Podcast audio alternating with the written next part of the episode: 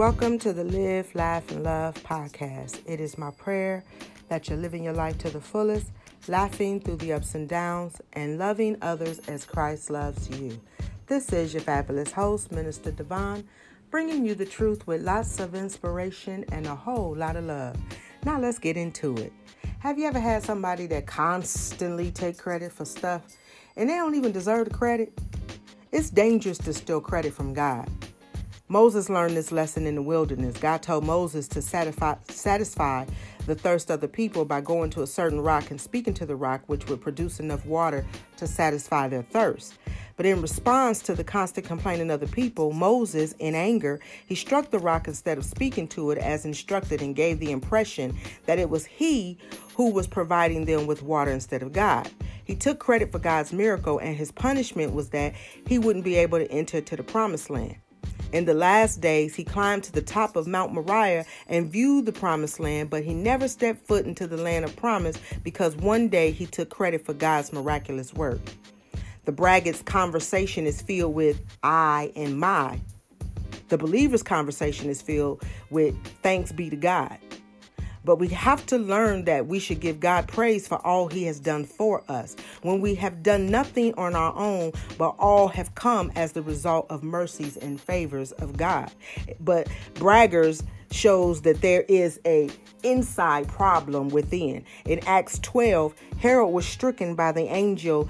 It was discovered that he had worms that was eating him up from the inside. He was smitten by the angels of the Lord, but the worms had been eating away at him for a very long time. It didn't just uh, uh, show, it is the same thing that happens when we slice into a, a, red apple and discover that a worm has been living inside. And we all ask the question, how in the world did that get there? There ain't no hole on the outside. There is no bruises that obviously indicate something is wrong with this apple, but there is a worm inside. Somewhere before the apple made its way to the table, a fly using something we would call a stinger or shoot punched an almost invisible pin sized hole in the apple and deposited eggs into that apple. But that apple then had this worm growing in the inside with its fat and sliminess eating away its inside.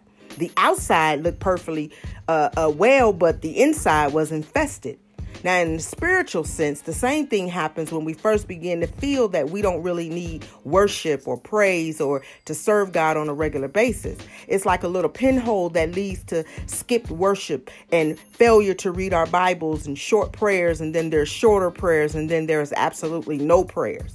Inside, the little worm of self reliance grows bigger we feel we can succeed in schools and businesses and politics and life without God, at least not in heavy doses. Like Harold, we took the same on the outside, but in the inside, the worms are growing.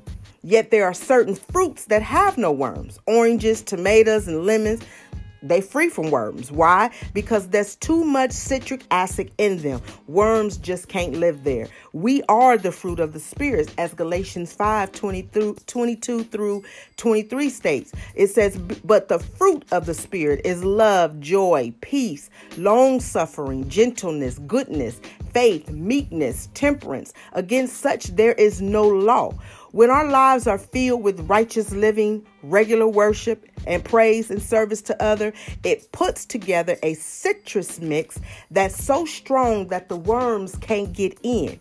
There are so many Herods among us today. Some, like Harold, are living lives by their own rules. Some, like Harold, view themselves as above the laws of God. Some, like Harold, are violating God's law about relationship in marriages. Some, like Harold, are beautiful on the outside, but on the inside, they're supper for the worms. Anytime we begin to believe that we can make it without publicly worshiping God, we are getting ready to be supper for worms. Anytime we begin to believe that regular praise and worship is not necessary, we are getting ready to be supper for the worms. Anytime we begin to believe that we can just keep asking for blessings without showing God some love in return, we are getting ready to be supper for the worms.